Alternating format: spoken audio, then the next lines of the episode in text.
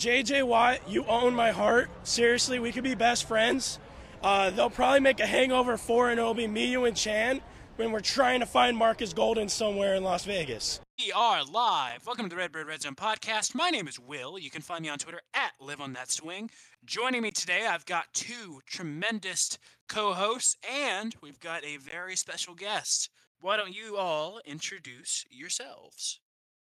Hey, my name is Jackie. You can find me on Twitter at JSanDiego with my overreactions and joking tweets. Yo, what up? My name is Mac. You can find me on Twitter at AZSportsFiend.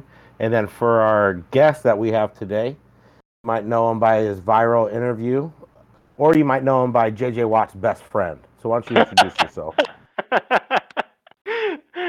Hey, this is Jordan. I don't know if you call me the Hangover 4 guy or not. You can find me on Twitter, McManus642, or you could just go on the Cardinals Twitter page and find me there, or JJ Watt's page for that matter. On our page now, Mr. 9-0 is in the building. Yeah, I don't even know what people call me, honestly. I'm rolling with the vibe. So you said that, you know, they're 9-0 when they're in the building. When you're in the building, yeah. Have they given you season tickets like they've asked? I know they gave you like a fan package. Did they actually reach out to give you that? They did not. They want to lose. I don't know if it's all that. You know, man, honestly, I think of it like this. Basically, I didn't expect that, like, at all. Like, I saw it on the news that night, and I was like, oh, that's pretty funny, you know, my wife and I jumping around, like, oh, wow, you know. And, you know, and then the next morning, I'm driving, okay? It's like 9 a.m., and I'm driving.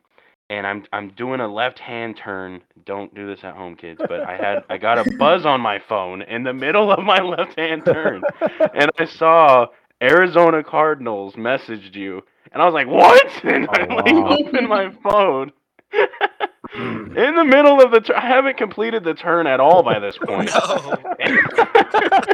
There's some dead bodies in the road. Yeah. I was like, "Hold on." And so I halfway finished the turn. I'm in a lane. I'm in two lanes, really, if I'm being honest. But anyways, I get over in the lane. I open the message, and I start reading it. And I'm on the phone with my wife as this is happening. And I'm like, oh, my gosh, they just messaged me, blah, blah, blah, blah, blah, blah. And she's like, what? And, like, I read it to her. And you guys got to understand, like, you saw the interview, obviously.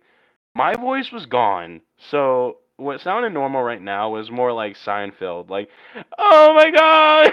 Like, and, you know, I read the message to her and she's like, what the heck? And it basically said, hey, you know, we saw your video on Channel 12. They're going to be sending us the video soon. Keep an eye out. Also, can we send you a care package? And I was like, yeah, like, like, right. Where do I send my address? Like, you know, and seriously, I couldn't respond fast enough. Hey, as a fellow big head, yeah. Were any of their hats? Did any of their hats end up fitting you? So, that gray one. Oh my gosh, I don't know if you guys saw that box too. Yeah, that gray one, unfortunately, was like a size or two too small. So that unfortunately doesn't fit me at all. That'd be a good Christmas gift to somebody. Yeah, no, I'm letting my son wear it. I mean, that's the thing. This dude's not even 3 yet, and that hat fits him better than it fits me. So. I feel your pain, man. But no, to finish the thing, you know, they sent me the package, and it, you know, that package was awesome. Like, those footballs are not cheap. That's a game-filled football. Oh, oh wow. Yeah, that's it. Yeah, that is literally NFL 100 football from the 100th year anniversary. Obviously, I don't think they make those anymore. So that was awesome. The stuff they sent me, like, usually, you know, big companies send just random stuff. They sent me a kitchen mitt, so they clearly did some digging. You know, I cook, you know, like, I just, you know, and like I said on there before, you know, they sent that Crucial Cat shirt, you know, and my mom had cancer and she's beating it, and, you know, I don't tell many people about that, but that was awesome. You know, that was my favorite thing. So, awesome, man. You know, obviously, I would love a jersey or tickets, but to answer your question, even though I took 20 years to answer it, no, I have not gotten tickets yet. But my best friend has season tickets, and I will be at the Houston game. So, we will see. So will we. Whoa, hello, all of us will be there. Well, hey, I would love to see you guys. I really hope I can meet everyone that has said such nice things to me, honestly. It's been a wild ride, so. It'll be my first Cardinals game at that field in 14 years. Wow. Wow, no way. Yeah, I the last time I saw the Cardinals was when I was 6 years old. Wow. That's cute. And funnily enough, it was against the Texans, so. No way. Yeah, being a Cardinals fan on the East Coast is the worst because, like, every game's like just before it gets dark. I haven't witnessed the Cardinals win in person in 14 years. Oh gosh. Oh jeez. Well, I'll be there, so maybe your juju will catch my juju. Maybe. Yeah. Yeah. No, for real. But no, that'd be awesome. I'd love to see you guys. Yeah, we'll do it. But yeah, so we should probably get talking to the game. Yeah, this was the Byron Murphy game. I mean, you called it in that last episode, man. You came out. Yes, you did. You came out and you predicted it. 2 interceptions by Byron Murphy. What does he do? He gets 2 interceptions, takes one back to the house. I mean, yeah, I wasn't even. If I would have called the pick six, I'd be on my hands and knees right now, like. But yeah, that was kind of what we talked about. It was Trevor Lawrence trying to get the ball out quick, but that first one he was getting hit by. He couldn't step up into the throw, but JJ Watt was bull rushing the center or the guard back. And on that second one, the flea flicker, JJ Watt just absolutely destroyed. So definitely an assist to JJ for both those INTs. But Byron Murphy looking like a legit cornerback one, CB1. It's going to be on full force this week against Cooper Kupp, who leads the NFL in reception yards, touchdowns, and is tied for catches with Devontae Adams. So it's going to be a big one. Yeah, I mean, J.J. Watt hasn't quite had the the box office appearance. Let me finish. Hey, now he has his stats don't quite look great, but I mean, he's kind of like Chris Paul. He's got that invisible playmaker thing going on, man. He's yeah. Tread lightly. Okay, well, I know that you called me, so we'll be nice. Okay. We'll let you know. We'll let you know how it is meeting Jordan at the yeah, at the Texans game. Yeah, you're kind of uninvited now. Yeah. I don't think. Yeah. I mean, what I'm trying to say is, like, J.J. Watt is making a big difference on the field, whether it's showing up in the stat sheet or not. He's doing great this year. I love him. There you go. You redeemed yourself. Well, that's where I was going anyway. I was trying to say he's like, all right, whatever. You always got to add that pessimistic flow to it, even though he's not trying to, be pessimistic. Yeah.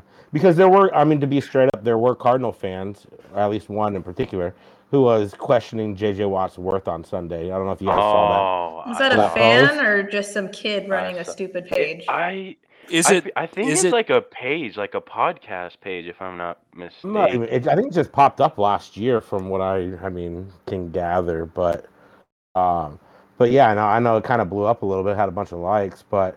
I mean, J.J. Watt right now is in pass rush win rate. He's right up there with the best defensive tackles in the league.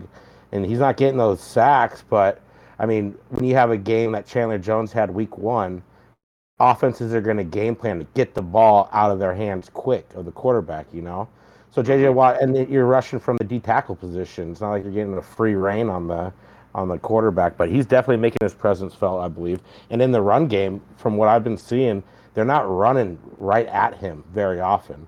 I know on that James Robinson, what do you have, 8 carries for that one possession, 70 yards. I counted 2 plays where they ran at A.J. Watt's way. One of them, both he had the tackle in the backfield. And J.J. Watt would tell you he'd be – he needs to make that tackle in the backfield. But the other one, he kind of got blocked by Rashard Lawrence when I look back at it. But it seems like more times than not, they're going away from JJ in the rush game. So he's making a difference from what I can tell for sure. Let me say something, if you don't mind. You know, because clearly this is my topic to hop on. Let me tell you something, man. Honestly, you know, you got a point with the whole Chris Paul thing. I mean, I think we can all agree that no one is expecting a 20-sack season out of J.J. Watt, other than myself. But, no, in all seriousness, man, I mean, you got to think about it. That first game, right, in Tennessee, they went with that duo off the edge, J.J. and Chandler. And then you kind of saw, like, halfway through the game, JJ kind of went in the middle, more towards the nose. I almost feel because maybe Corey Peters maybe wasn't ready yet, so they wanted to have that big body in the middle. So what do? They start doing that from now on, and they have JJ and Chandler lined up side by side, you know, coming off that right side, JJ in the middle, Chandler off the edge, like. And then Marcus is on the other side, like, sweeping up whatever's left. So it's like, yeah, maybe JJ's not getting the sacks right now, but that man stops the run. Like, to your point, when they run at him, it doesn't work. Like, so my point is, do you want to pay somebody $15.5 million a year to stop the run, not be a sack master maybe? Most people will tell you no. But if you stop the run that consistently and you're still a huge threat and you're still top 10 in pass rushing in the league, I think you're getting your money's worth right there. That's what I got to say. And we're going to need that for the Rams. Mm-hmm. Oh, yeah. I mean, Matt Stafford's been throwing bombs left and right. I mean, granted, he hasn't quite had to face the competition we have yet. But, I mean, getting that pressure in on Matt Stafford this upcoming week will be a very, very big key to the game, in my opinion. No doubt. I mean, let's be honest, guys. Matt Stafford isn't exactly, you know, when we play him, he's not exactly, you know, the best quarterback in the league. So, you know, he got lucky the past couple times, you know, with a 1-0-1 record the past two times, but you look at that every other time before then, and they were not close games, so. Yeah. It's really funny that we've barely talked about the Jags game. But there are two very big things that the Cardinals need to do in this upcoming week to prevent the Rams from winning. I think the one is obviously keeping Stafford in check, trying to get as much pressure in on him as possible. And the second thing is, and this is the big one, going into the halftime with a lead. Because the LA Rams, as it stands right now, are 40-0 under McVay with the lead at halftime. 40-0. So that'll, I mean, 40-1. Let's. I'm praying for it. So I mean, that means we can't do anything like kick a 68-yard field goal that may or may not be run back to the house. That's not supposed to mean anything. Hey, on that play, did you see Max Williams getting held, though? He would have had that tackle. Yeah, two guys on both sides holding both his shoulder pads. He shouldn't have been out there in the first place. Did we not say last week that we thought Prater would have made that one from 70 though? I don't know about 70. If he had he was made for at least 65 though, and that was 67 to be realistic. Yeah, he had some yardage under that. He could have made it. If he had not 70, but yeah. If he had an extra yard of breathing room, I'd say that probably goes in. But the fact, I mean, he just now we're talking about it as if it's a big blunder. You know what? That kick. First of all, I was hyped for that kick. I know you guys might not have, but I was excited. Yeah, but let me tell you something. For everyone out there doubting that call and the kick, you got to understand Jacksonville, scratch that, Florida is notorious for its terrible air conditions and weather. The fact that Matt Prater stepped up and was like, "Don't worry, boys, I got this." Hold my beer. Seriously, like, oh, my beer, I got it. And he barely missed it. Like, that man, the cojones on that man, he could have made that if that was at, if that, I'm telling you right now. If that was at home. It wouldn't even be a question. It would be in the upper deck because he kicked it so good. So yeah. I give Matt Prater credit. I hope I see another one soon. I hope so. It would be very funny if he had made it, and it's like a few hours later, Justin Tucker's up to kick. He thinks this is the record. Yeah, he comes out of the, and they're like, "What do you guys? What do you think of Matt Prater kicking a 68-yarder?" He's like, "Shit." I was so thinking about that, man. Right? That's the first thing I thought of when I saw that kick by Tucker. I was like, he's so lucky that Matt Prater missed it. And I mean that just limped in, that Tucker kick. I mean, it hit the pole. It hit the crossbar. Yeah. Bro, who's out here liking my tweets as we're doing this? Bro, I believe that you were driving while you read your tweet from the Cardinals. No. One of you guys just liked my tweet right now while we're in the middle of this show. It was probably Bo Bobbles. Oh, Bobby. You weirdo. This guy. Bo Bobbles. Sorry, I didn't mean to cut you off, but I just saw my phone and I was like, bro, who the heck is doing this right now? I mean, that's out of the way. I think I still think it's dumb. Of course, I mean, I'm saying this with the benefit of hindsight. If it had been made as like, Cliff Kingsbury's a genius, I never should have doubted him. Cardinals all the way, baby. And it's like, but that's not what happened. So yeah, we overreact and we move on. I had people coming at me like hours after the game. I'm like, you realize this is just like a raw reaction after he missed it. Yeah, it wouldn't be that bad if he missed it. And it's the fact that they ran it back for like a touchdown. It's like, oh shit, this is embarrassing because that's what everybody's going to talk about. Oh yeah. I mean, just over halftime, it was trending on Twitter. It was this and that. People were saying Cliff Kingsbury's really dumb. And it's like, yeah, I think a lot of people had that reaction after that. Let's thank Byron Murphy for changing the subject in that second half. Thank God for Byron Murphy. I have it written in my notes. This was after the second interception. I said, Byron Murphy, you beautiful, beautiful man. He had himself a day. He didn't he get named Player of the Week this week? Yes, sir. Sure did. Third Cardinal in 3 weeks. I mean. Yep. There was a time period where we didn't even have that in like 2 years, if I remember right. I mean, the fact that we've already had that 3 times in a row, I mean, that's insane. But yeah, I mean, the kick was a really weird idea.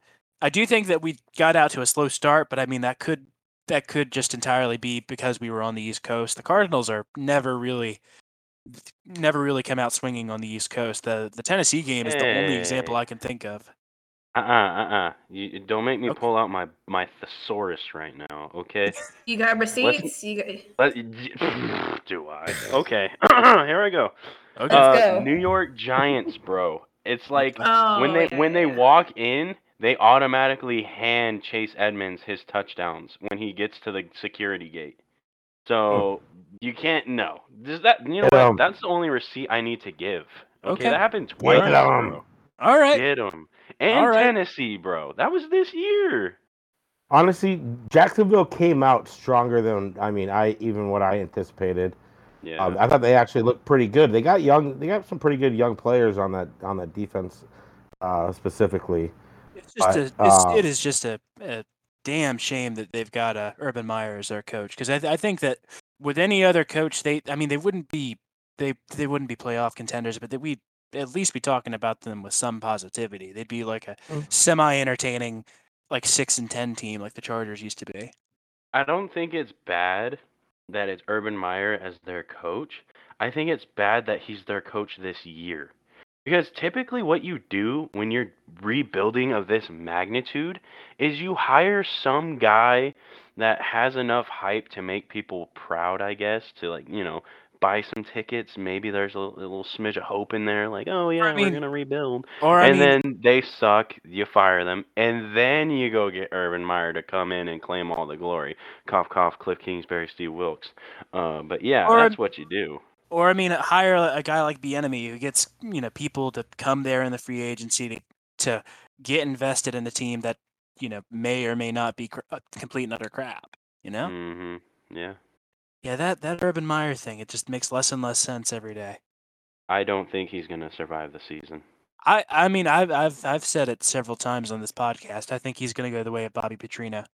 I think he's going to pull Avonte Davis at some point. Retire in the middle of the game.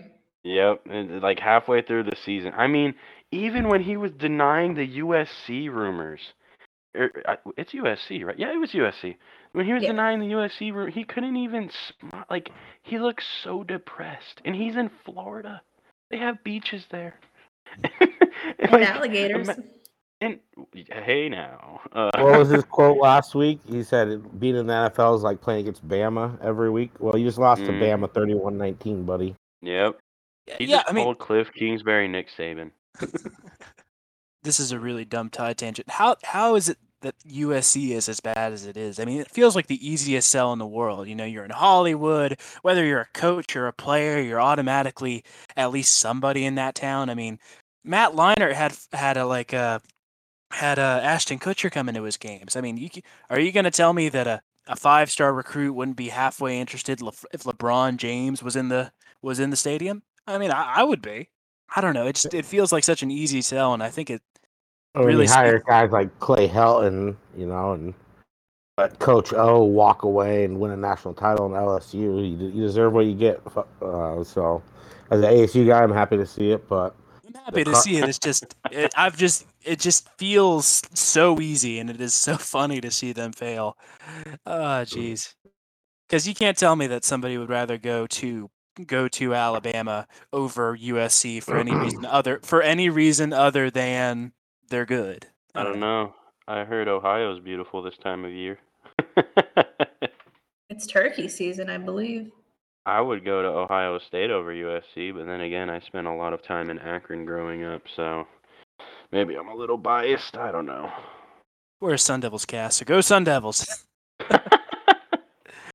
You know, I am a Sun Devils fan. I almost went to U of A for college. Almost. What made you come to your senses? I decided to put my education on hold due to the fact that I worked in a hospital during the worst times in our country's history. Oh, wow. And it made me wake up and go, you know what? Maybe I don't want to be a nurse. And thus led me to chasing dreams of opening a food truck, which will be open in spring of this coming year. Hell yeah, man. So, get that back. Yeah, thank you. Yeah. It sucks because when all this went viral, I had people like, hey, where's your food truck? And I'm like, ah, dang it. Give me a few months, guys. Let us know when you do, and we'll give a shout out on the pod. Oh, for sure, yeah. No, hey, maybe I'll just pull up to the Cardinal Stadium. Ooh. Do it. All right. For a game. Damn, I wish I lived in Arizona. Yeah, what? You don't live in Arizona? I am in Virginia. I'm the only one who does. Here. She just moved to Nova. I've lived in the South for the better part of 14 years.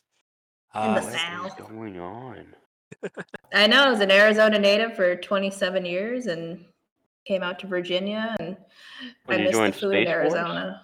I'm trying out. I'm currently pregnant, so they're like, oh, you should probably wait till after you have the kid. How about AJ Green getting his first 100-yard receiving game since 2018? Oh. He had himself a day. I chose the exact wrong person in fantasy. I started Rondale Moore. God damn it, Will. Hey, that was the smart choice. Yeah, that was the trending choice. Yeah. You never ride a hot rookie's hand, okay? You get lucky when you start them one game, and if they have an amazing game, you bench them the next game. They never follow it up. Everyone knows this. It's either they're really good one game and suck the next, or they're really good for two games and then suck the next. It's one or the other. Yeah, I mean, it feels like there's very rarely a time where a rookie is dominant for a whole season. And I do think that means it is a real treat when that we do see that. I mean, there's only a handful of Cardinals I can think of who actually did that. Anquan did that his first year. Why'd you have to say his name? Speaking of which, let's talk Hall of Fame. He is on the Hall of Fame ballot for the first time. Ballots have just been released. Do you guys think Anquan Boldin is a first ballot Hall of Famer? No. I'm being honest. Are you sure? I don't mind letting you guys go first. I just wanted to throw it out there so you know what to expect when you circle back. Yeah, I mean, I think he is. I think his time in Baltimore put him over the top. I mean, he's currently top 10 in most catches in NFL history, and you have that playoff run that he had with Baltimore. He was the best player on the field for both teams for all three or all four games. But his 1,776 catches put him in between Terrell Owens and Reggie Wayne. So I might be a little bit biased because that was his first career game when he was with the Cardinals, and shattering records as a rookie. He's definitely one of my top favorite players of all time, so maybe I'm a little biased, but in my book, I would have him in definitely. I think it's really murky. I think that he is a very solid choice to be in it, but just looking at who else is available and who else has not made it in yet, I mean, it's a very, very tricky sell. Like Reggie Wayne is an all-timer. He hasn't made it in yet.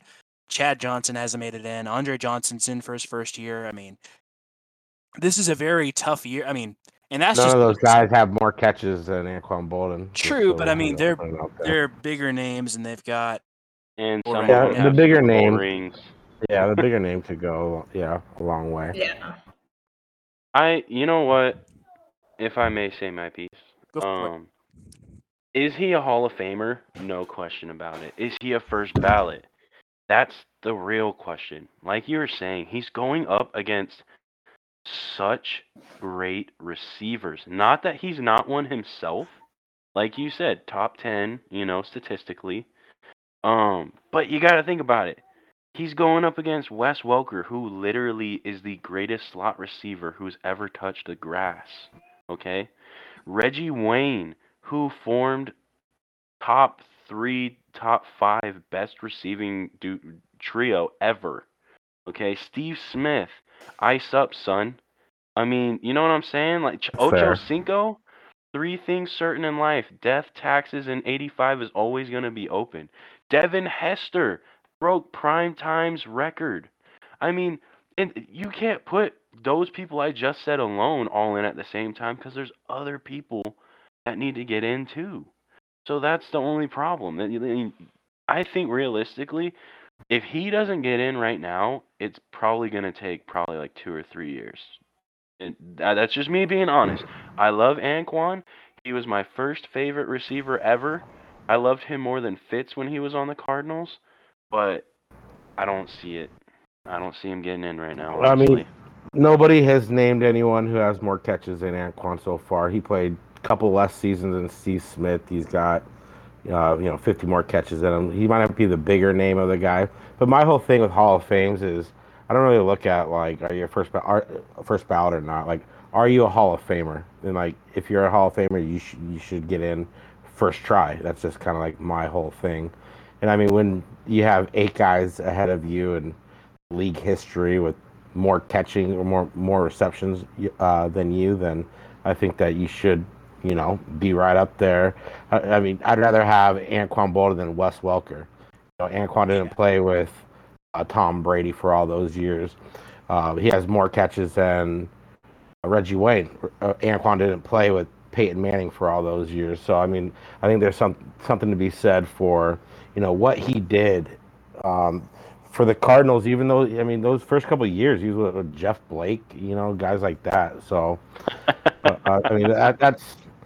My whole thing is, like, if you're a Hall of Famer, you're a Hall of Famer. So, but I totally get, like, the points that you guys are coming from. And it's really close. But, I mean, a year like this year when there's so many wide receivers on there, yeah, I mean, somebody's going to be left out. So I could definitely... It's going to be a popularity contest this year. Yeah, and Anquan isn't always the most popular, but Yeah. And I think the real question is, do you think A-Dub's going to get in this year? That's the real question. Probably not, playing for the Cardinals, but he should. When you put up as many sacks, interceptions like he did at his position, you're one of the greatest of all time. Like, you should be a Hall of Famer, but... he is in my heart. Cardinals need to do what's right and get Anquan into the Ring of Honor, though. I mean, that's something that needs to be done. Yeah, Beat needs to be squashed. Yeah, I mean, he said it. He's over it. I kind of get it. Like, going from being the guy to being overshadowed by a top 3 wide receiver in NFL history. I mean, that'll make anybody frustrated. I totally get where he's coming from. It is kind of weird that that it has Hester classified as a wide receiver first and foremost on this ballot. That is very funny. That is weird. If that's the classification they go for, then no. I mean, what are you gonna? I mean, he played wide receiver. He did pretty good in Atlanta. Oh yeah, but I mean they've also got a special teams category though. That's the thing. Yeah. Every time I think of Devin Hester, I think of that Chicago Bears Monday Night Football game. And I'm just 5 beers deep now, and I just need to drink my sorrows away. So I appreciate it. Thanks, guys. Well. Good news is we can go back to talking about a thing that'll make us all happy, which is the beatdown of the Jacksonville Jaguars. Kyler Murray plays like a man possessed. He is absolutely insane. What do you guys think of his performance over this game? That was the best 0 touchdown performance I've ever seen in my life. Amen. Passing. Sorry, I should clarify. That was the best passing game in which a quarterback didn't throw a touchdown I've ever seen. Yeah, I mean, right now, I think he completed, 6 of 7 passes that were over 15 yards. The guy's absurd right now, attacking the 15 to 25 yard range. He's 18 for 25 on pass attempts this year, 15 yards or more. 72%. He's averaging like 76 on the year. He's almost hitting his average on passes that are over 15 yards. So what can you say about the guy that hasn't already been said? He's only rushed the ball 17 times. 9 of those are for either a touchdown or first down. And most completions of at least 30 plus yards this season. Kyler Murray has 8, which leads the NFL. Carr, Wilson, Stafford all have 7. Except for those interceptions, which, coincidentally enough, every first drive out of halftime, he's thrown an interception. So I think that's something that will be corrected. Sooner or later, the ship will be righted. But that's just kind of like an anomaly, I believe. If I'm not mistaken, the Tennessee game, first drive from halftime, he throws a pick. Minnesota game, first drive from halftime, pick 6, and then the Jacksonville game. So something's going.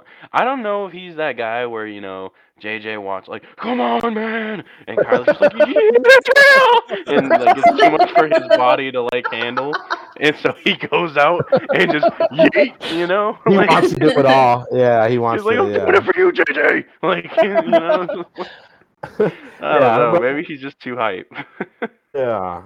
He's eating too much candy on the sideline. Yeah, those Sour Patch Kids kick in. Yeah.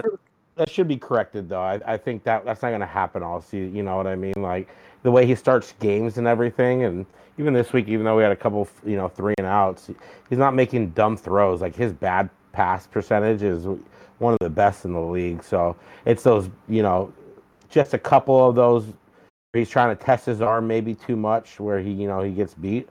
But, I mean, you'll take that when he's, 2 of the 3 games he's throwing over 80% completion percentage. So you'll take that more times than not.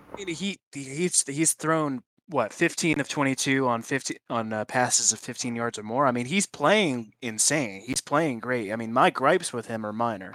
I think he has some slight judgment issues, but I think overall, I mean, aside from getting out of bounds on that, when we had to bring out Matt Prater on that long field goal, you get out of bounds on that little run down the sideline, you save maybe another play.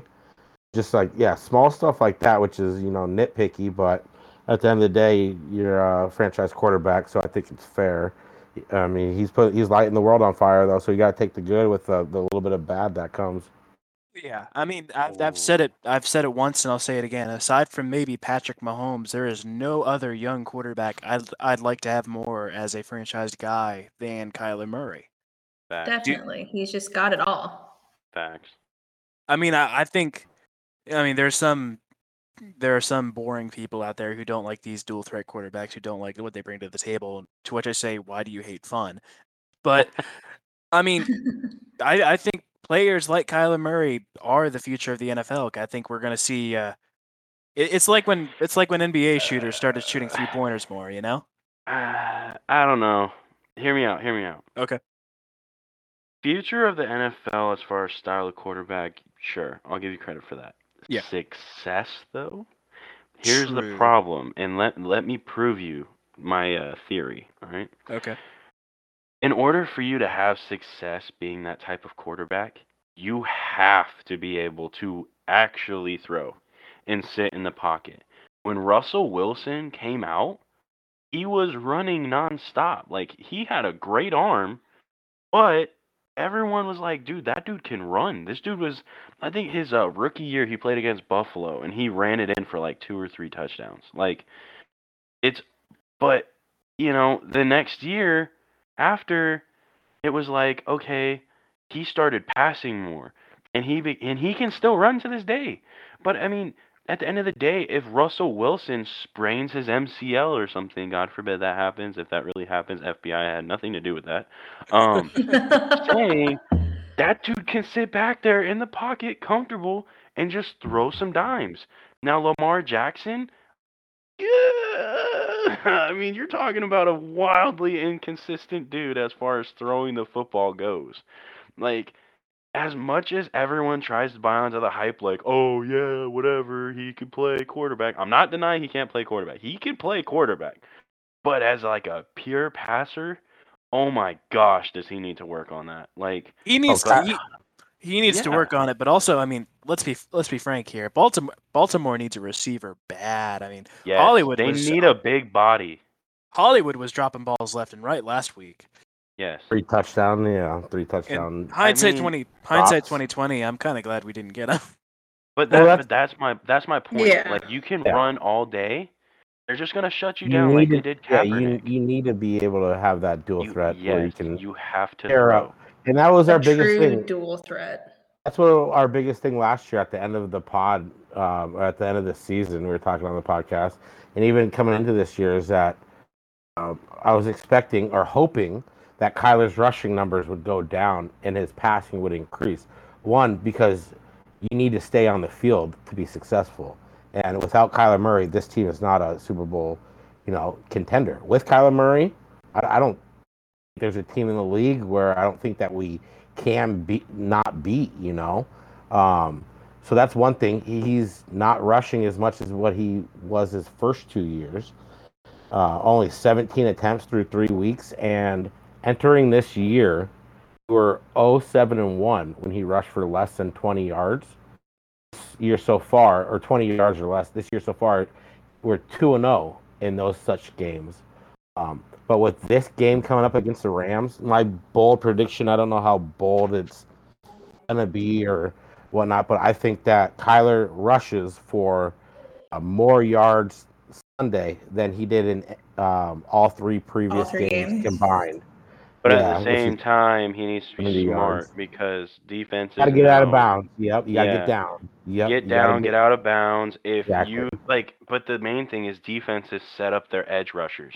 You know, like when we played New England last year, Belichick sat down and said, look, no one's going to sack Murray. Okay, you're not going to get a sack this week. You're going to sit there. You're going to set the edge. Yep. You're not going to rush, you know? And that shut Murray down because golly. Sorry. You good? Dude, I think I just got a paper cut. The freaking Cardinals box is right next to me, and I'm flailing my arms around, and it scrapes against the cardboard on the box. Wow. You should sue them. Michael Bidwell, what have you done? No, I completely agree. Why would Cliff do that to you? I completely agree, though. Like, Bill Belichick is, you know, he's the greatest coach of all time for a reason. And not all coaches kind of adapt as well as he does. But just looking at the Rams in general, they're an active defense, which they're going to try to keep Kyler in front of them. And they've done a good job of that this year, keeping opponents, receivers, and but even the quarterbacks that they face, they haven't been rushing quarterbacks. They've actually, you know, gained some yards on them, and they've given up about 75 yards on the ground this year to quarterbacks, and they face like Tom Brady. So I think there is going to be some room there, because I don't think we'll be able to run very well. Here are some of the stats for our rushing. So for the Rams rushing D, they're giving up 92 rushing yards. We're at 110. The 92 rushing yards ranks, is it number one or no? It's 11 in the league. They're a physical front seven. Running backs, Chase and James Conner. I think James Conner would get a lot more a similar run to last week, because that's a physical group. You're not going to run Chase Edmonds through the tackles, but we're going to need to be able to get that tough yardage. Conner comes in. Yeah. About what? I would love to agree with you, but let's just face facts. We are more likely 9 times out of 10 not going to get our running game going. But that doesn't mean that we can't use it to set up the passing game, in which I think Chase is going to have a really good receiving game, because we're not going to be able to run the ball. If we're being honest, quite frankly, I don't think we're going to run the ball that well. I don't think so either. That's why I'm saying Kyler is going to get those rushing. He's going to get that. That going to get those short passes off. He's going to improvise. I thought you said Conner. My bad. I thought you said Conner. Well, no. I think Conner still needs to. We still need him as that goal line back. You know what I mean? Like last week, he did good in goal line situations. He's not going to break off any 50-yard runs or anything, but I do think I do agree with you that Chase is going to be pretty active out of the backfield. You know, setting up the pass game. Basically, Rondell short Moore, pass. Maybe. Just for the love of God, don't run 2 screens back to back. Right. If I see you're gonna have Jalen Ramsey on DeAndre Hopkins, so I think this might be another week where we see some of the other Cardinals pop off. AJ Green. Yeah. So I mean, I wouldn't expect a huge game from Hopkins for the second week in a row, and he's kind of banged up still. You know what? So, I'm gonna rip you off. I'm gonna do myself a lock. I think that Christian Kirk will be our best receiver this upcoming week. Can I tell you a crazy stat? Go for it. AJ Green per reception, 18.1 yards a reception is what he averages. DeAndre Hopkins, 12.2, I believe. So it happens when you're not the number one option, though. You don't get the best cornerback on you.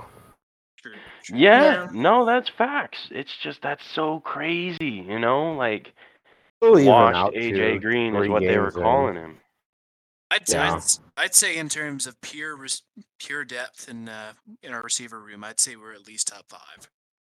Oh yeah. Come on, we're higher than that. I mean, who's got a better top 4? I mean. Tampa, maybe. I mean, Tampa's up there, but I don't know. I mean, having Chris Godwin, Antonio Brown, and Mike Evans. I mean, that's better than our entire top 3. About Mike Evans one more time. Oh my gosh, that guy is so overrated. Like, I'm not saying he's bad, but like, come on, you want to talk about someone that's wildly inconsistent? Like that dude. First of all, I don't think he's ever caught more than 2 passes going up against Marshawn Lattimore, who he plays twice a year. So, I mean, you're talking about the guy who is the definition of someone who has good stats against crappy teams. That's the only time he plays well is against crappy teams. So, I don't know. I'm not the biggest Mike Evans fan. Just saying. Tell us how you really feel. Hey, I'm going to give it to you straight. That's how I am. Hey, we just appreciate that, though. No, that's what we like to do on here. Yeah, no, it's better to tell someone how you feel than hide it from them, because they're going to find out eventually. So Mike Evans will find this out eventually that you think he sucks. Mike Evans has been in my DM. I'm just kidding, bro. Not happening. No, I've got a question here from my boy Average Joe on Twitter. Are the Cardinals better without Fitzgerald and Peterson? What do you guys think? Yeah, I mean, I think I don't think it's. I mean, some people who are still holding on to memories might say, well, say this is controversial, but I think that Larry Fitzgerald, having him on our team last year, held back our receiver. Boy! Okay, well, make sure I bring the friggin' baby powder when I see you against the Texans. Come on. I'm just being real here. Like having that reception every game, you know, that's fine when we're not trying to win. But I mean, if we are seriously, if we are dead set on contending, having any weak links in our receiver room, that can't happen.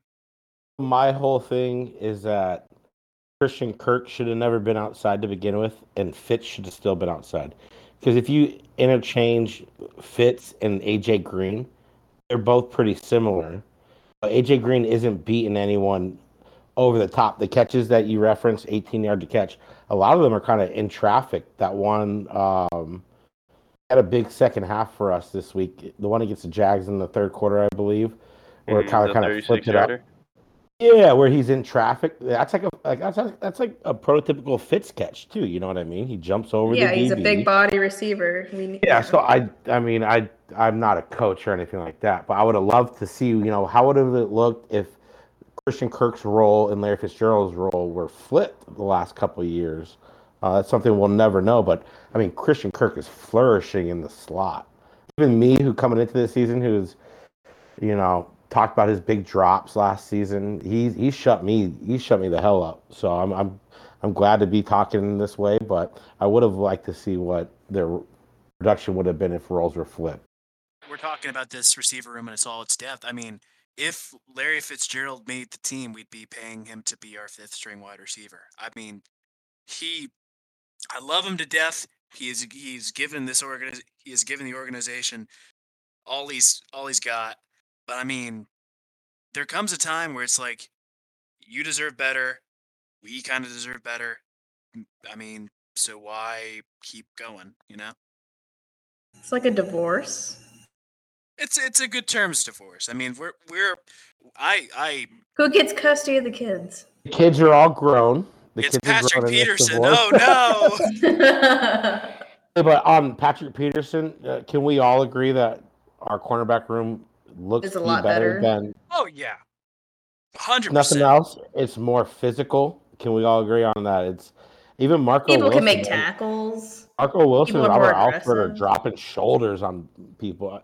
Over here seeing Pro Football Reference has Patrick Peterson giving up 8 catches on 10 targets this year, 80%.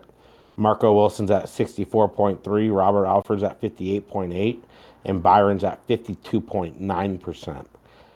And all of our guys have at least a pass breakup.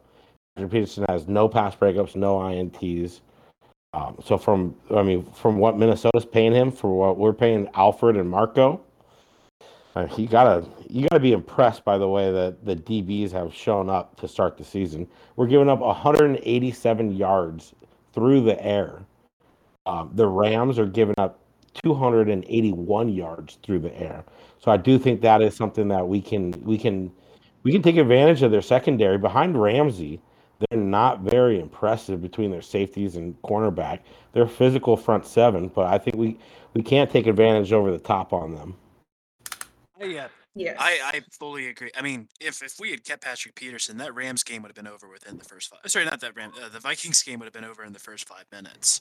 Thielen would have had 3 touchdowns on us in the first quarter. Was it not over in the first 5 minutes? It looked like, but it would have felt worse. Let me tell you something, bro. I sat down, watched the player introductions, and went, you know what? I need a Coke.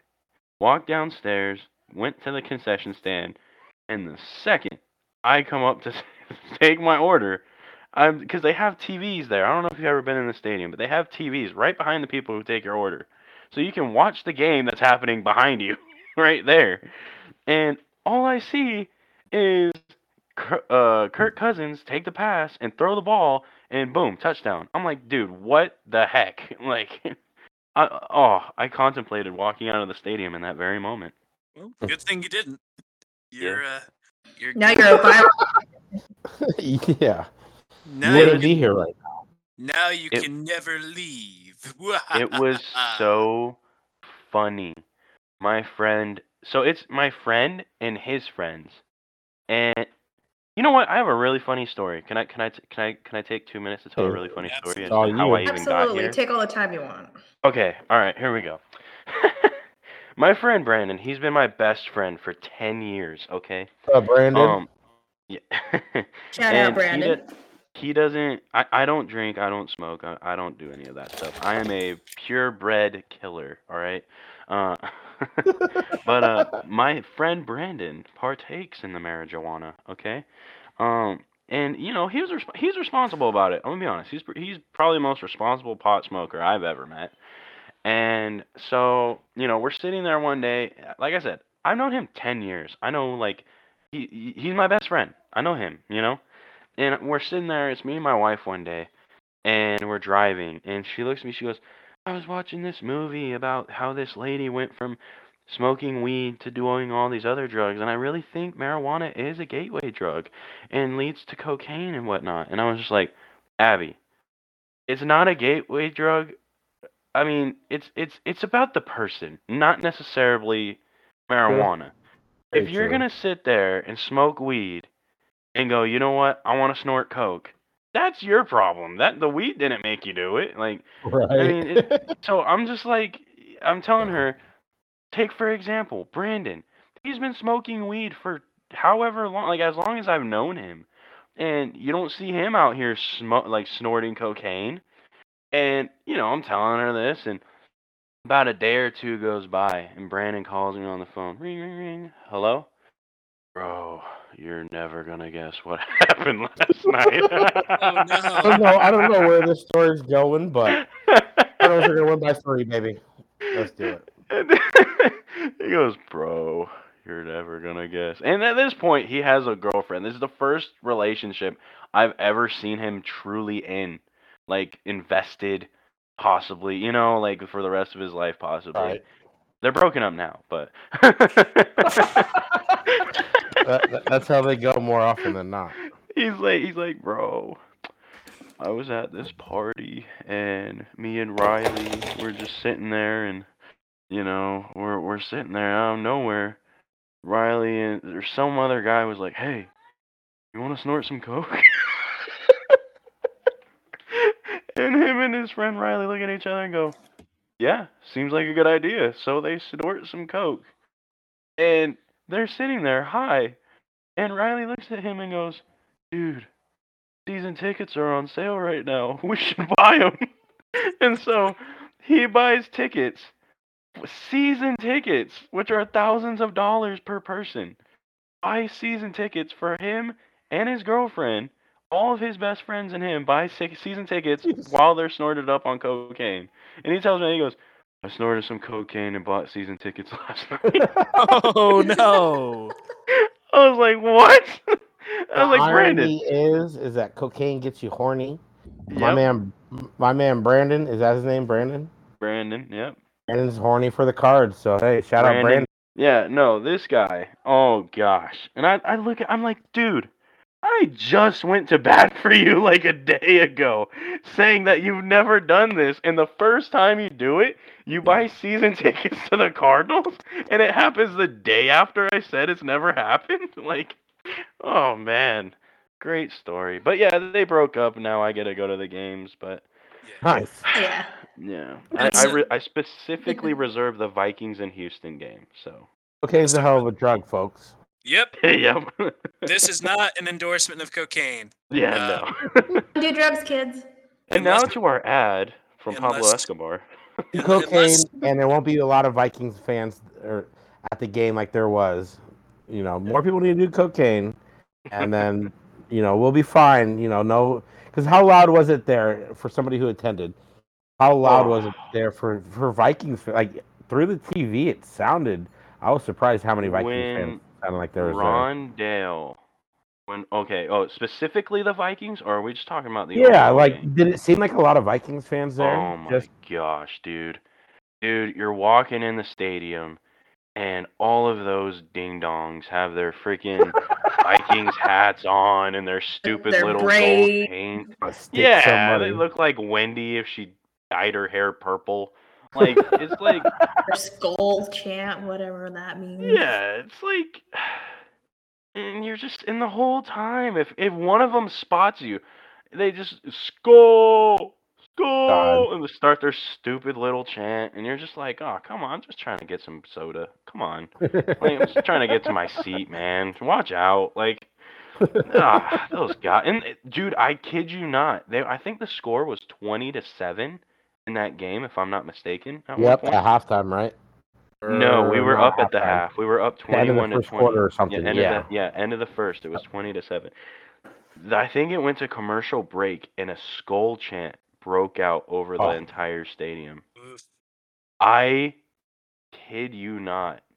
When that chant broke out, I looked down at the sideline. All you saw was JJ shaking his head. He knew what's about to go down. Buddha was doing that weird little flip he does. And they came out with a vengeance. Nice. And was awesome. Crazy. Yeah. So they set themselves up at that point. They asked for it. They literally asked for it. You can't do that when you know JJ Watt is on the other sideline. You can't taunt him. He will make you pay. That's what he did. It's like taunting. It's like taunting prime Michael Jordan. You just can't. Or do it. Brady, or exactly. Brady, or Rodgers. The 49ers were taunting Rodgers at the end of the game, and look what happened. There's no such thing as too little time with any of those people. Anyway, we need to get back on track. We've lost the plot. Was that ever a plot? No. Well, yeah, no, not this week. Bobby, Will scrambling. You can hear Will scrambling. Early on in the game, you had that punt where Rondale muffed the ball, and upon replay, the only reason he muffed it is because a ref threw the flag directly at the ball. What do you guys think of that? Should that play have even happened, or? I'll tell you what I think of it. Dead ball. What I think of it is that man should have been our quarterback in 2014 instead of Ryan Lindley. Okay, with that type of accuracy. Right? Seriously, why wasn't he suiting up for us against the Panthers in 2014? That man has a bright future. Yeah, I don't even know how that happens. Why is the ref throwing the flag over their punt return in the first place? Just throw that shit off to the side. I don't know what was going on. And for him to, the ref acted like nothing happened. No. Play ball, live ball. That was kind of... bullshit. Yeah. Yeah, I don't entirely get why they have to... He just overhanded it. He was throwing that thing... Like it had insulted his mother. It's Bobby Boucher. Mama said Rondale can't catch this ball. I know the fact that the end result was what it was, kind of is against what I'm about to say. But the refs seemed to have it out for us on some of the plays that game. Throwing the flag directly at the ball. The holds. There were a couple face masks here and there. It felt like it was a Jacksonville ref crew. I will say that the Cardinals are now currently top 7 in both penalties against, least amount of penalties against and least amount of penalty yards. So that's from how the season started in Tennessee. That is something that has righted the ship, which is good to see, because that first couple of years under Cliff, we were down at the very bottom. So hopefully, I kind of put that towards veteran leadership. You bring in Rodney Hudson up front. How many penalties did Mason Cole have last year? Oh, come on. One too many.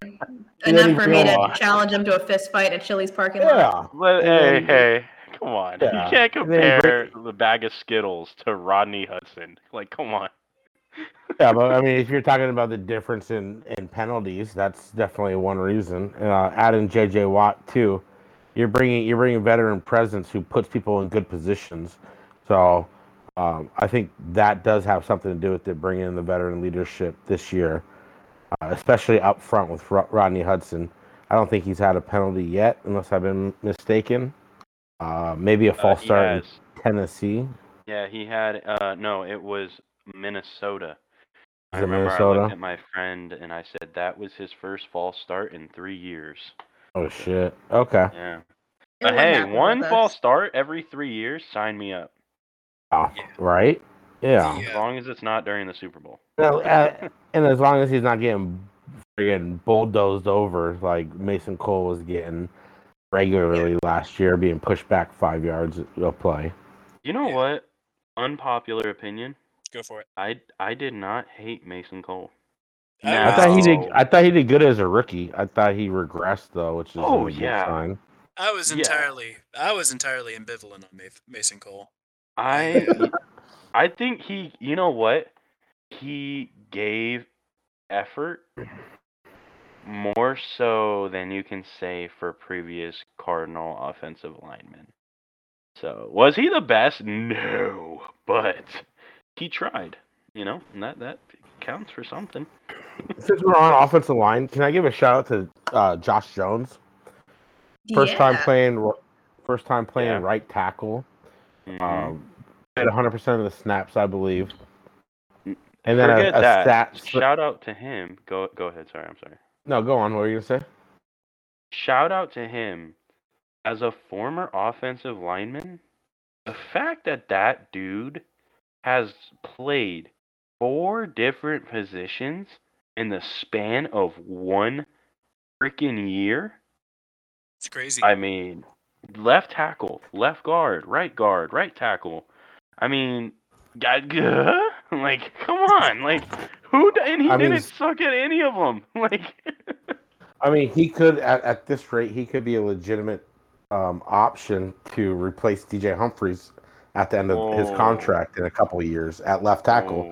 I mean, he was one of the best in college, and he's showing that, you know, he's not getting bullied by anyone. I saw him pancake a dude rewatching the game against the Jags. I didn't see it initially.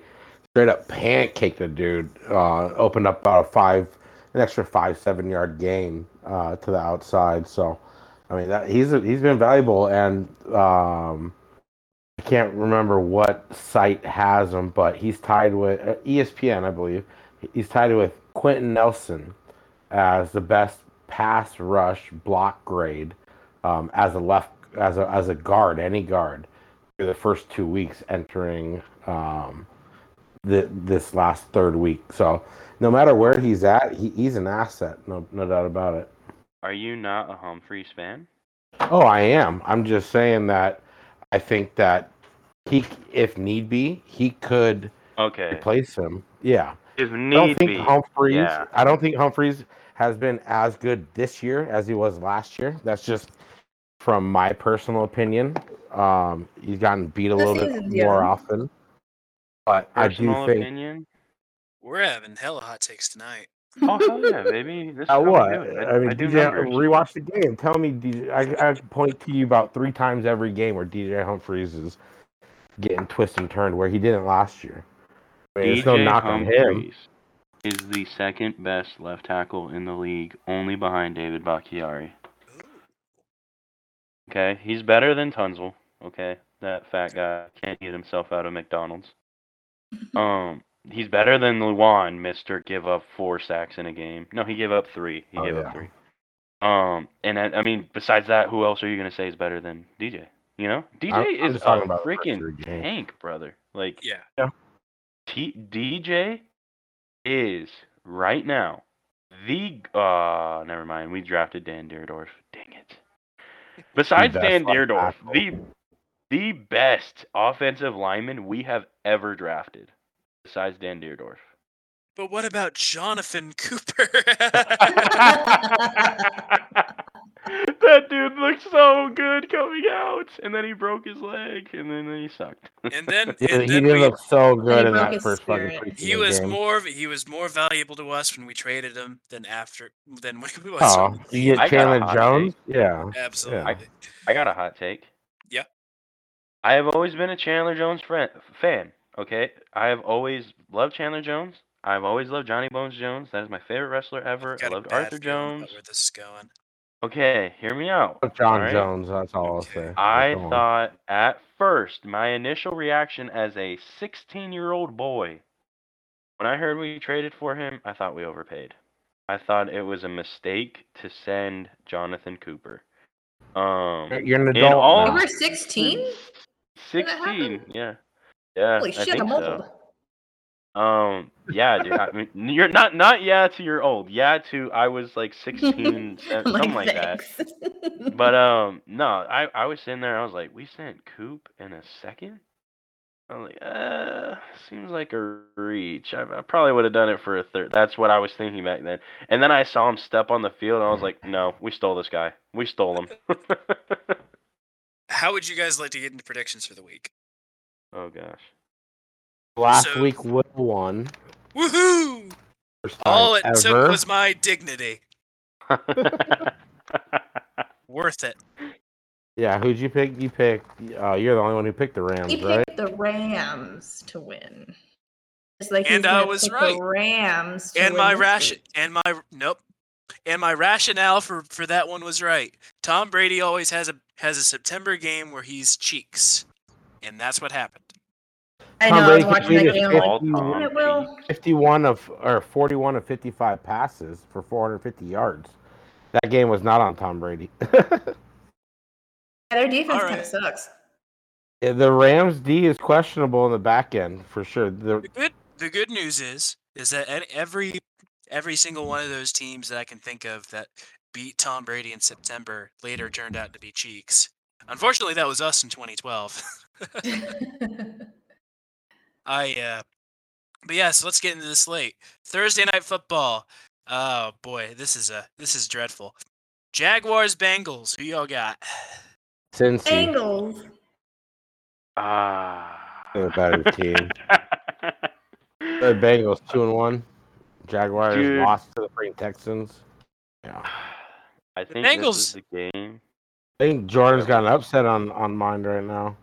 Oh, boy. I think this is the game where Jacksonville comes out finally, honestly. Because you got to think about it. Urban Meyer, Ohio, Cincinnati, even though people in Ohio don't even like to go to Cincinnati, okay? But it's still Ohio, okay? It's just to lose on the outskirts of Cincinnati, and that is correct. Let me put it in perspective for you, okay? I mean, have you guys been to California? Regretfully, yes. Yeah. Okay. In California, San Diego is like where all the little college kids and people and vacationers go, and they're like, oh my gosh, I'm in California. I'm like, no, you're not. You're where travelers go. Like, you're not really getting the experience. Yeah. You're getting tourists. There you go. That's the word. You're in the tourist destination. That's where they want the tourists at. You're not getting the real vibe, you know? Right. You want the real vibe, you got to go to Ventura, you know? You got to get in the streets. You got to go to, you know, these downtown, the Lunchbox, the best Asian restaurant ever. Like, you know? So, to put in perspective for you, all right, Cleveland is like L.A., and Cincinnati is like San Diego. Like, people in Ohio don't like Cincinnati. Like, that's no one like, we drove by a couple years ago, and like literally, you could see Cincinnati on the highway to your right, and I'm just like, nope. It's ghetto.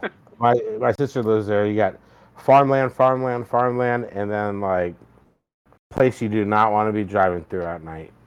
Seriously, Cincinnati sucks. So when my point in that is, Urban Meyer, Mr. Ohio, if you will, he's gonna sit there and go, I need to prove I am still Mr. Ohio.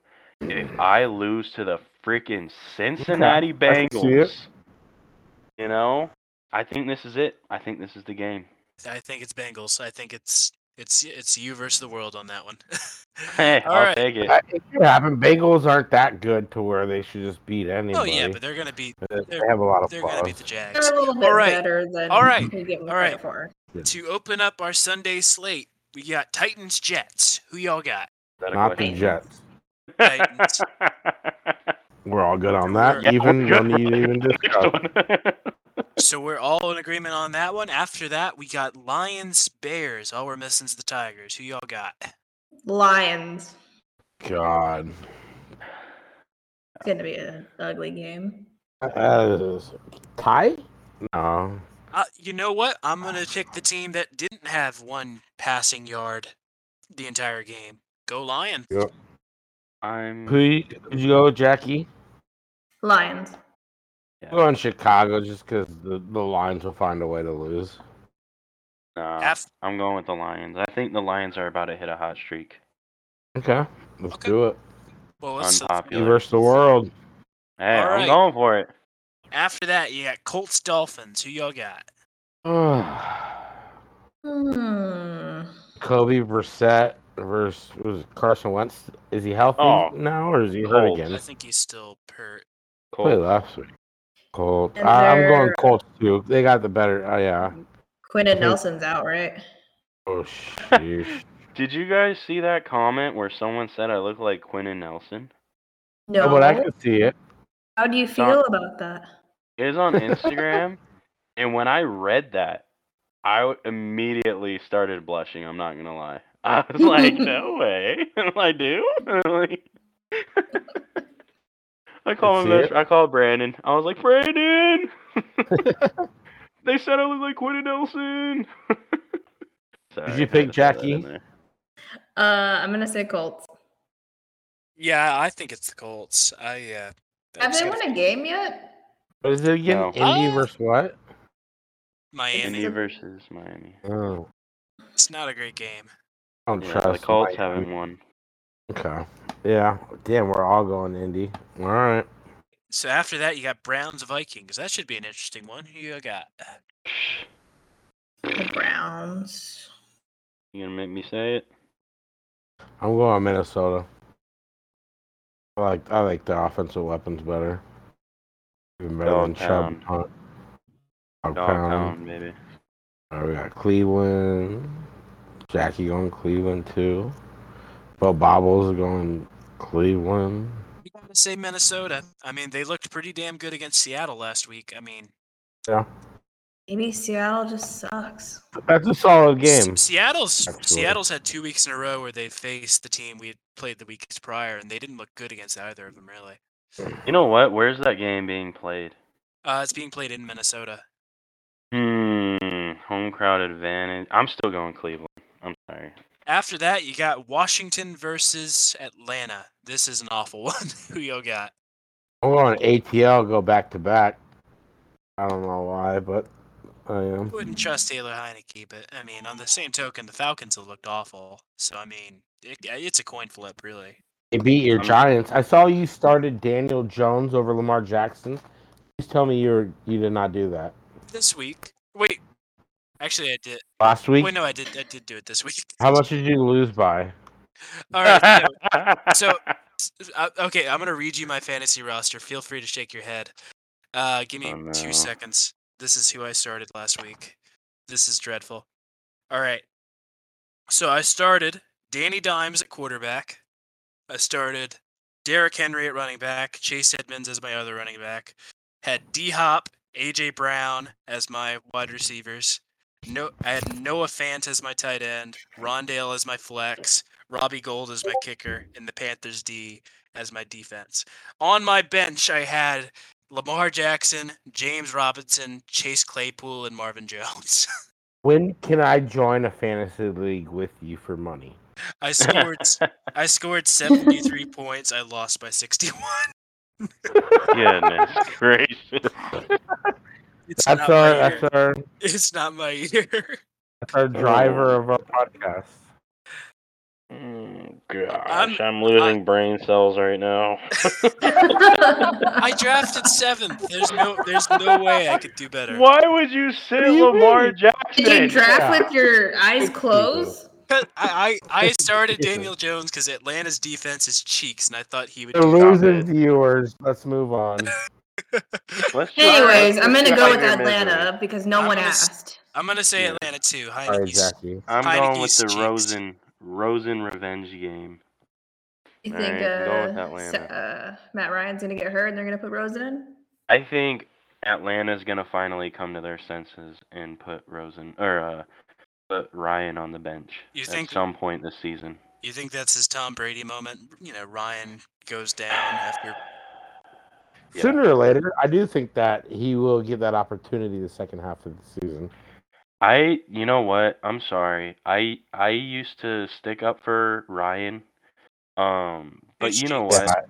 He's falling off. He's done. Yeah, like I agree. Philip Rivers. I agree. Philip Rivers, for the most part, wasn't glorious. All right, but he was still good. Hey. But he was good in Indy last year, even when I thought his arm was off. You're right. Well, that's my point. That's my point. In his career, halfway through, you know, you're like, oh, he's past his prime. He's done. He doesn't look good, blah, blah, blah. You know what? He took that and he said, forget you guys.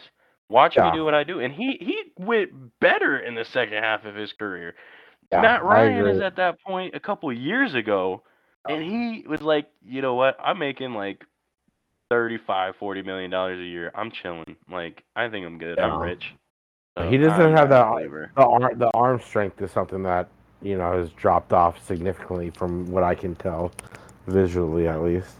I just think that Super Bowl, it blurred his vision, and I think he's too greedy at times, and he undersells himself when he needs to. When he, you know what I mean? Like, I just.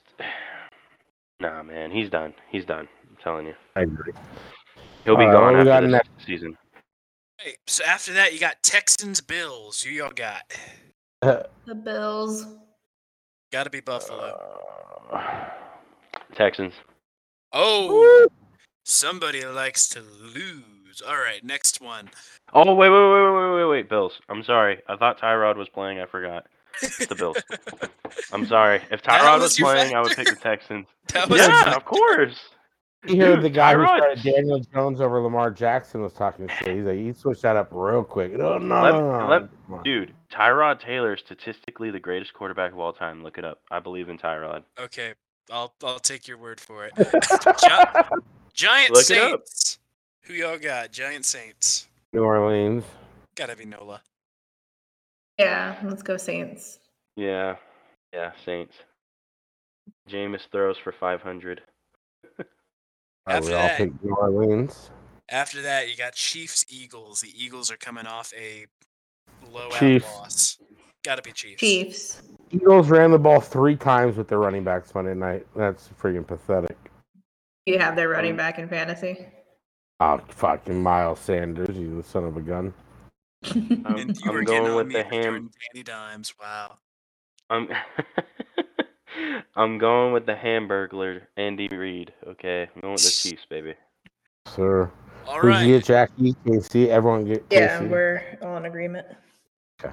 After that, you got Panthers, Cowboys. Who y'all got? Panthers. Pains me to do it, but I'm picking Dallas. How about them boys? Big Cowboys fans. Okay. I don't know you guys. How about them boys? I'm going with the Cowboys. I don't trust that Panthers defense. I'm going to win pick'ems, and it's because of the Panthers. I hope you do. I don't trust that Panthers D for a second. They're about to fall off. Anyway, to open up this 4 o'clock hour, you've got what I presume is going to be the NFL game of the week. You got Seahawks, 49ers. Who y'all got? Damn, that's a hell of a Seattle. Game. Seattle.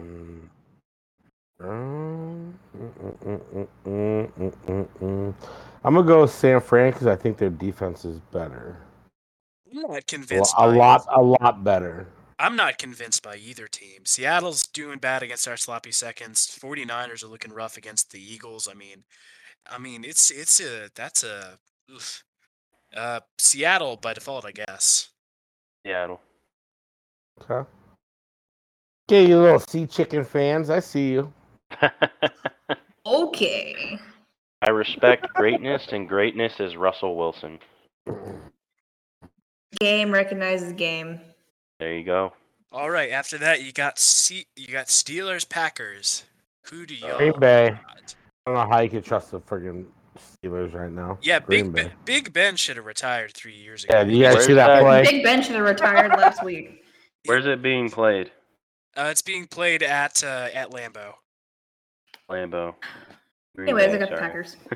Green Bay. Yeah, I mean, I don't think they could have gotten anybody better in this draft because this quarterback class looks awful so far. But I mean, the Steelers need to draft somebody. This shit's awful. After that, you got Ravens, Broncos. We're all going Green Bay. I'm sorry. Yeah. I mean, no question. After that, you got Ravens, Broncos. Who y'all got? Ravens. Broncos. Yeah. Baltimore. You know what? I'm gonna say Denver. I think that. You believe in Denver's hype? Yeah. I think they'll hold on to it for just another minute. I think Teddy B is back, baby. Teddy B never left. He's this guy. Teddy B was a thing?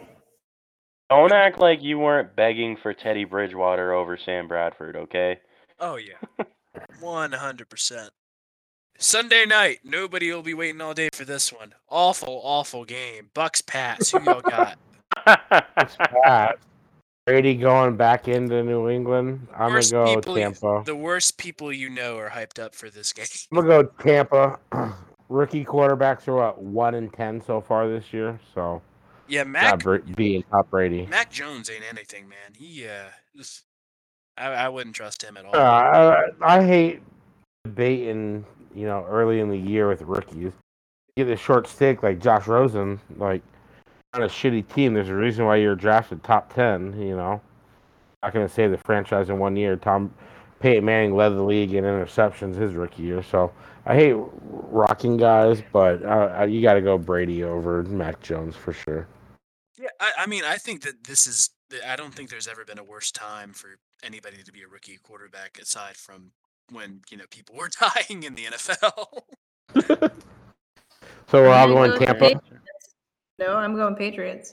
Oh! I think Bill Belichick is going to pull some mind game shit. He knows Tom Brady. He knows his weaknesses. You spent 20 years in bed with an old man. He learned your tricks. Yeah, he knows all your moves. No way. Who you going with? New England. Jordan. Oh, look at you guys. Okay. Wow. Okay. Real recognizes real. Bucks are going to blow them out. It's going to be a 50-point win. As an old saying goes, what's understood don't need to be explained. Monday Night Football. Preach. This is a better game than Sunday. Raiders, Chargers. Who y'all got? Ooh, Raiders.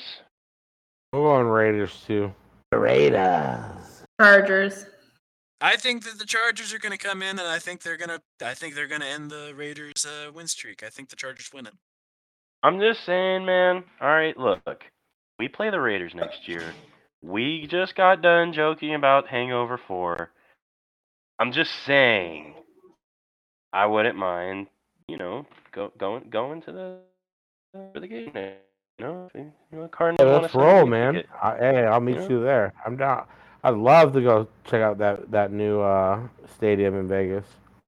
I'm just saying, man. I need to go. I need to be there. And so, let me get on the team jet with Michael Bidwell, and we'll keep Marcus Golden strapped to the chair. All right. Who you picking? You guys all picked the Chargers. Damn. I picked the Raiders. You picked the Raiders? Yeah, he picked the Raiders. You picked the Raiders, Jackie? No, I'd pick the Chargers. Okay, sorry. Gotta be the Chargers. And finally, at 4:05 Eastern, 1:05 Phoenix time, your Arizona Cardinals versus the soy latte drinking, the Hollywood, the some third thing to indict them as being pathetic, Los Angeles Rams. Who y'all got?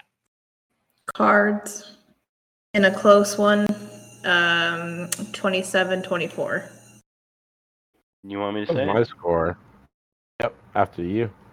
I think that, Kyler Murray steps up and punches Aaron Donald in the face. Okay? Right in the nose. I think this is the game where Kyler and D-Hop and JJ set the freaking bar. Let me tell you something. We played 3 games, scored 30-plus in all 3. We haven't reached our full potential yet. And who better to reach our potential against than Matty Stafford throw picks in the Stanford? All right? Just saying. We're going to go out there, and we're going to break them. All right? Cardinals. What's your score? Okay, after I just said all that, I do think it's going to be close. I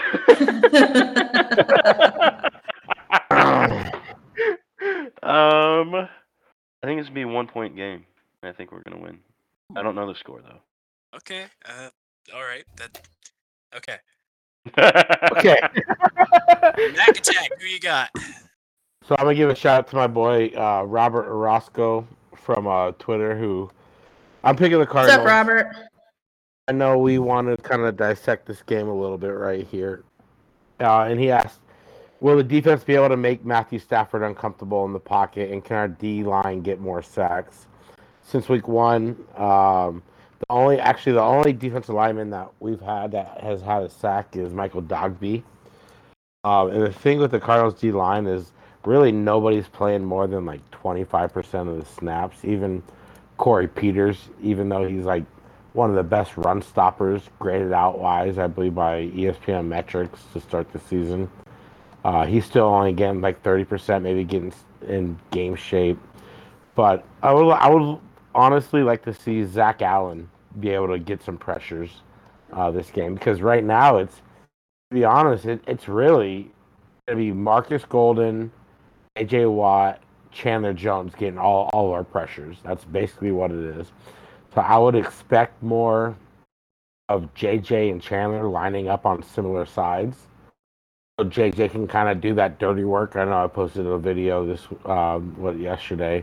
JJ basically eating up the left tackle, the left guard and the left tackle, and freeing up Chandler Jones on what was a near interception. He hit Trevor Lawrence like as he was releasing, ball fluttered. So I honestly would expect a lot more of that, because we do need to get more pressure. That's something that's not, it's fairly obvious that. But besides those guys, we're not getting too much pressure.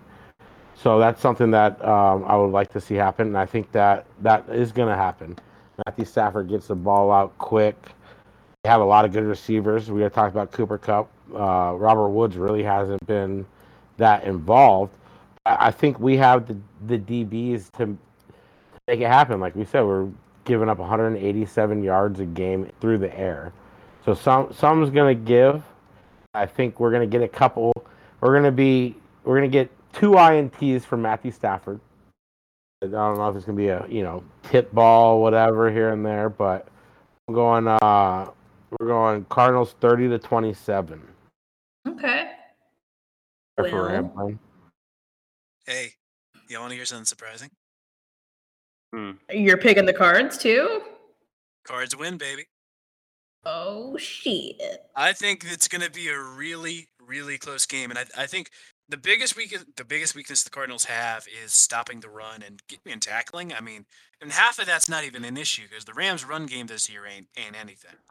So, I mean, I think that it all comes down to execution. If we are in the lead by halftime, I think it's a no-brainer. This is a ramble. We were a missed field goal away from not having gone into a halftime without the lead. We have dominated so far. I think that if we can go into the halftime with the lead, we are set. I think that it is going to be a very low-scoring affair. I think this is going to be very different from the games that we've seen this year. I think it's going to be a low-scoring affair. I'm going to say 21-18 is our final score. Oh, nice. I don't think their defense is going to give us an inch, and I think that our defense is going to be eager to prove themselves after a slow start last week, and I think it's going to be tooth and nail. It's going to be crazy. The Cardinals have a very clear path to victory here. It all comes down to execution. All right. It feels good to not play the heel for once. That's nice. I love it. Yeah. Well, thank you for coming on with us. You know, we had a good time. I hope you had a good time as well. Dude, that was awesome. I appreciated it. I will be back as often as you guys want me. So just, you know, shoot me a message or whatever, and I'll be back. So let's try to get together for the Texans game. Oh yeah. Go ahead. Shoot, like I said, shoot me a message anytime you guys want me on. If you guys want to meet up for the Texans game, I would love that. You know, like I said, I'm always there like an hour or two before the game. So, anyone that's watching this, continue to watch it. It's a good show. And we had a great time, and I look forward to seeing all of you guys at the Texans game to scream and lose our voices and hopefully do another viral interview together after the game. Sir. Yes, sir. I gotta get me a mask. I don't want my face on TV. Yeah, man. I mean, loved having you on. Is there anything else you guys want to add before we call it an episode? I do. Go for it. JJ Watt, you own my heart. Seriously, we could be best friends. They'll probably make a Hangover 4, and it'll be me, you, and Chan, and we're trying to find Marcus Golden somewhere in Las Vegas. Yes. Hell yeah. This has been the Redbird Red Zone podcast. My name is Will. You can find me on Twitter at LiveOnThatSwing. My name is Jackie. You can find me on Twitter at JSanDiego with 2 O's. I'm Mac. You can find me at AZSportsFiend.